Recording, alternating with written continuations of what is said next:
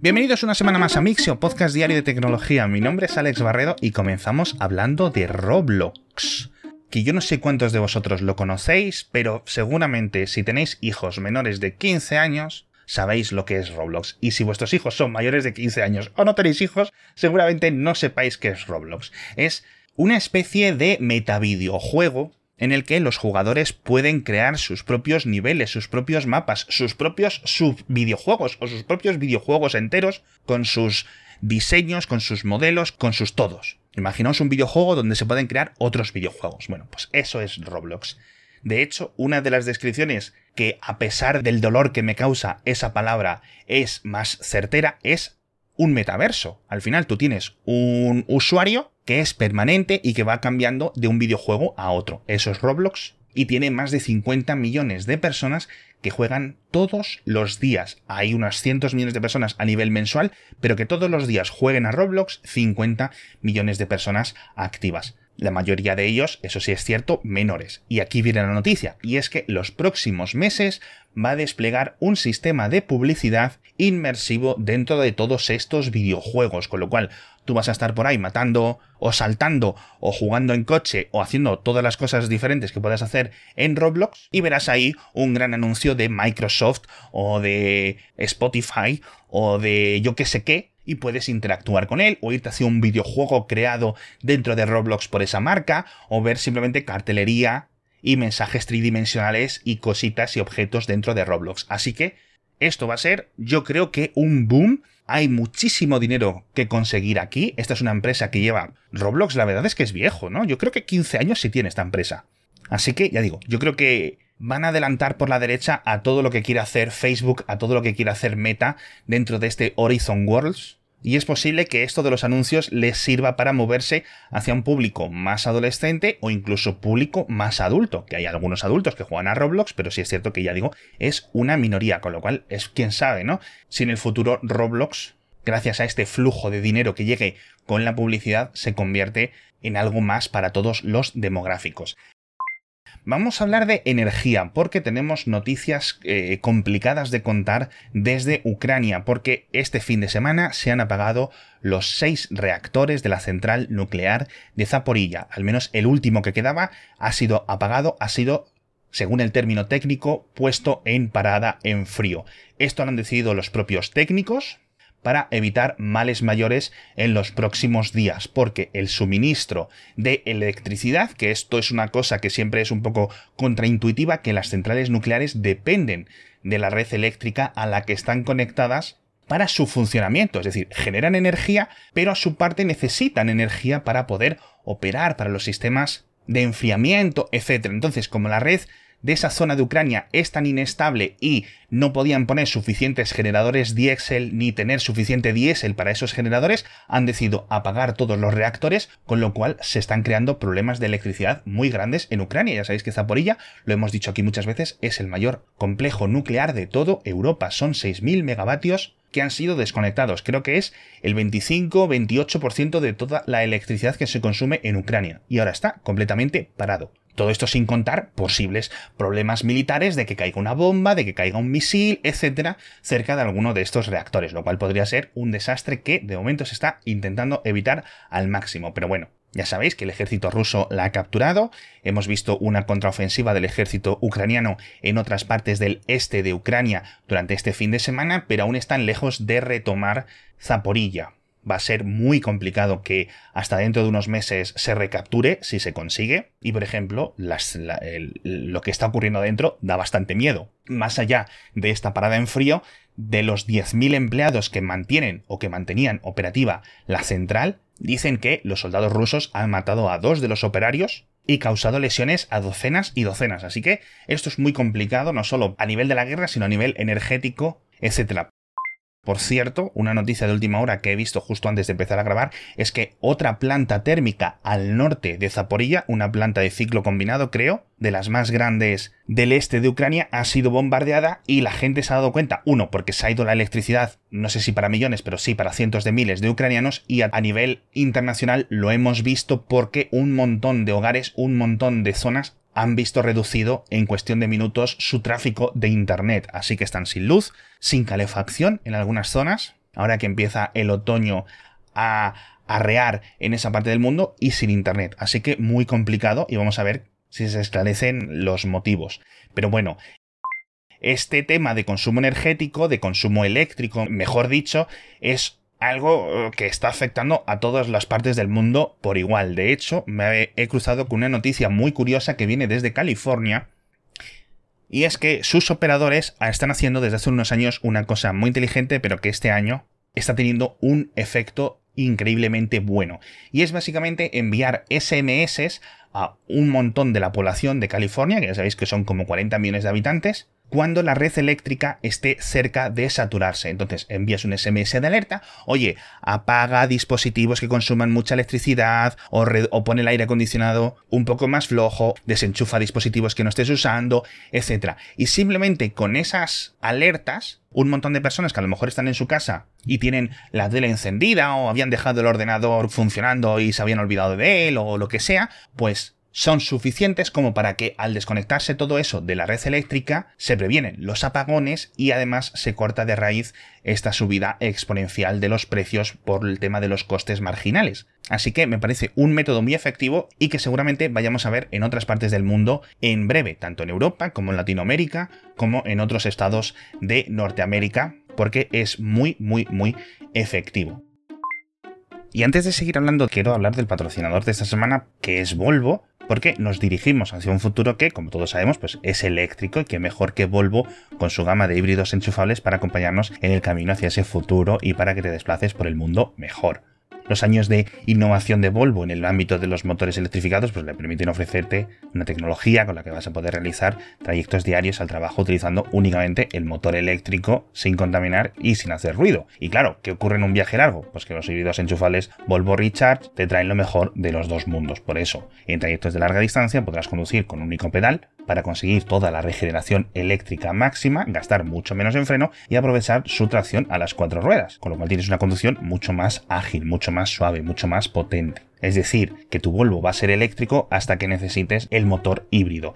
Y además de toda esta tecnología, todo el diseño, los materiales sostenibles que elevan la conducción, tienes toda la gama que cuenta con unas prestaciones que harán de conducir una experiencia increíble. Integración con Google, el Heads Up Display, el purificador de aire, todas las tecnologías de asistencia a la conducción de Volvo y en general, pues eso, ya sabéis todo lo que significa conducir un Volvo, que vas a ir muy a gusto. Puedes encontrar muchísima más información en tu concesionario Volvo más cercano, en volvocars.com o el enlace que te dejo en las notas del episodio. Y por cierto, hablando del calor, esto ya lo engancho con la siguiente noticia. Un estudio de redes sociales ha encontrado una correlación entre las altas temperaturas y los mensajes de Twitter con insultos.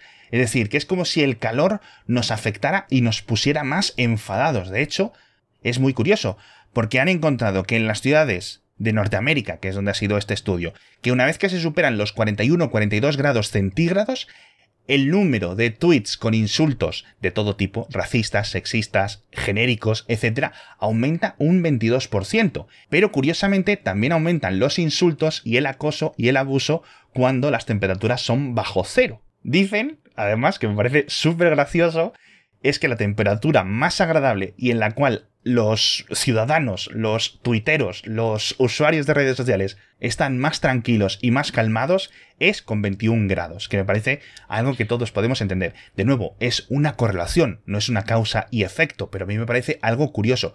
¿Cuál puede ser la causa? A mí se me han ocurrido varias cosas que os las he puesto en la newsletter. Por ejemplo, con las temperaturas extremas, tanto altas como bajas, nos quedamos más tiempo en casa, nos aburrimos y nos metemos más tiempo en Internet. Por ejemplo, las temperaturas altas y bajas también coinciden con las vacaciones. Las vacaciones de invierno, las vacaciones de verano, con lo cual tienes un, porcentaje más de gente ociosa en sus casas, sobre todo gente adolescente o gente mayor de vacaciones del trabajo que se aburre más y que está más tiempo en redes sociales. O quizás sea una relación más directa y que estar con mucha temperatura pues nos enfada mucho a mí, yo personalmente, cuando hace mucho calor estoy de muy mala leche, así que a lo mejor pagamos el pato, por decirlo así, en redes sociales. Me ha parecido muy curioso esto.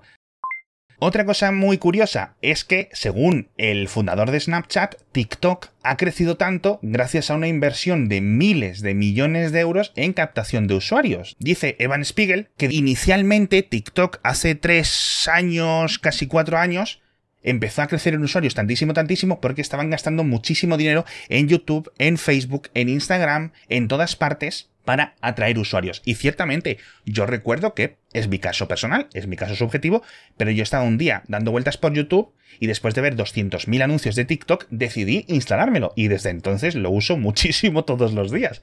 Entonces, ¿qué consiguieron con esta inversión masiva inicial de publicidad? Pues captar un montón de datos, captar un montón de usuarios con lo cual se creaban un montón de vídeos, con lo cual pudieron alimentar, entrenar y perfeccionar ese algoritmo de recomendación de vídeos, etcétera, porque TikTok, al no ser una red social tradicional en la que tú vas a seguir a tus amigos, sino que tiene que estar el contenido listo para ti, si no hay usuarios no hay contenido, si no hay contenido no hay usuarios, es un poco el pez que se muerde la cola y la única solución que tuvieron, según el fundador de Snapchat, su rival, fue invertir ahí miles de millones de dólares en cuestión de año y medio, lo cual me parece muy curioso. Otra cosa también muy interesante, un artículo de análisis sobre la casa de las carcasas, que si vivís fuera de España a lo mejor no la conocéis, pero básicamente es una cadena de tiendas de accesorios para móviles que tiene muchísimas, muchísimas tiendas en toda España. Bueno, no sé si están en Portugal también o no sé si se van a expandir en Latinoamérica, pero es increíble, de verdad. Hay, centros comerciales en que hay dos de estas tiendas y, y las calles principales, etcétera, están llenas de estas tiendas y está la conspiración de que son un negocio de lavado de dinero, porque muchas veces pasas y, y es común verles esas tiendas vacías.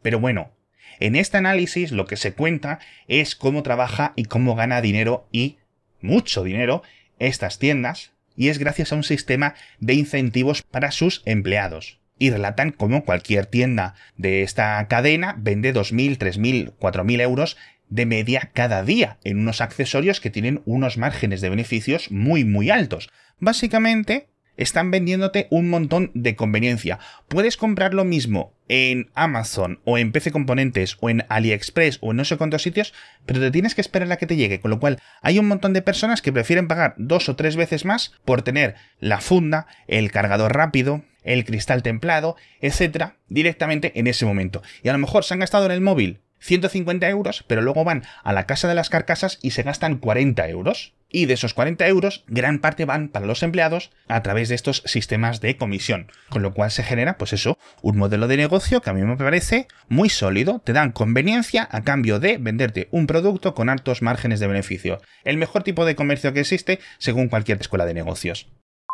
Pero bueno, tenemos muchas más noticias. Hablamos de el teléfono 024 en España, el teléfono de prevención del suicidio que han dicho desde el ministerio que va a tener un chat de texto hermano, es decir, que aparte de poder llamar a este teléfono al 024 para solicitar ayuda o consejos o una voz que te ayude en un momento delicado, también vas a poder hacerlo a través de chat no ha quedado claro qué tipo de chat va a ser. No sabemos si va a ser una web, no sabemos si va a ser SMS, no sabemos si van a tener, digamos, sitios dedicados específicos en WhatsApp, en Telegram, etcétera, pero me parece adecuado porque muchas personas, bien por capacidad o bien porque no quieren, prefieren hacerlo por texto que por voz. Así que si con este chat se consiguen ayudar a algunas pocas personas más, pues bienvenido está. Porque la verdad es que tristemente el 024, que lleva muy poco tiempo en funcionamiento aquí en España, tiene muchísimas, muchísimas llamadas. Hablamos de Microsoft, que prepara una nueva interfaz para la Xbox, con lo cual algunas personas os llegará una actualización y cambiará la interfaz, cambiarán los menús de, inicio de la consola, pero principalmente va a ser una actualización más para 2023, para cuando llegue a todos los usuarios. Va a ser muy similar al diseño que tienen las aplicaciones de Xbox para televisores inteligentes. La gente de Microsoft, por cierto, también ha dicho que va a solucionar un fallo muy curioso en Windows 11 que introdujo eh, la propia Microsoft hace unos días. Es decir, en un parche aparte de solucionar algunos fallos, metieron otro fallo. Y este fallo es muy curioso también, porque lo que impide es entrar con tu cuenta de Windows. Es decir, creas una nueva cuenta de Windows, reinicias el ordenador o cierras sesión o lo que sea y Windows no te deja entrar. Tienes que esperar un tiempo indeterminado hasta que algún otro proceso interno que no han revelado muy bien cuál ha sido, al menos yo en los detalles técnicos no lo encuentro, desbloquea ese fallo y ya puedes loguearte y conectarte, con lo cual es pues algo muy preocupante, sobre todo a nivel empresarial. Os dejo también en las notas del episodio más noticias sobre Microsoft, os dejo un vídeo en tiempo real de Júpiter rotando sobre sí mismo, es decir, 9 horas y 55 minutos, que es lo que tarda Júpiter en hacer un día, en hacer una rotación entera sobre sí mismo, y lo podéis ver, ya digo, en tiempo real en YouTube. Así que echadle un vistazo, porque le han puesto musiquita relajante y oye, no está nada mal. En fin, hablamos de drones, hablamos de muchas más cosas, pero ya sabéis que todas las noticias las he colgado en las notas del episodio. Muchísimas gracias a todos por estar conmigo un día más y nos vemos mañana, martes, con un montón de nuevas noticias de tecnología.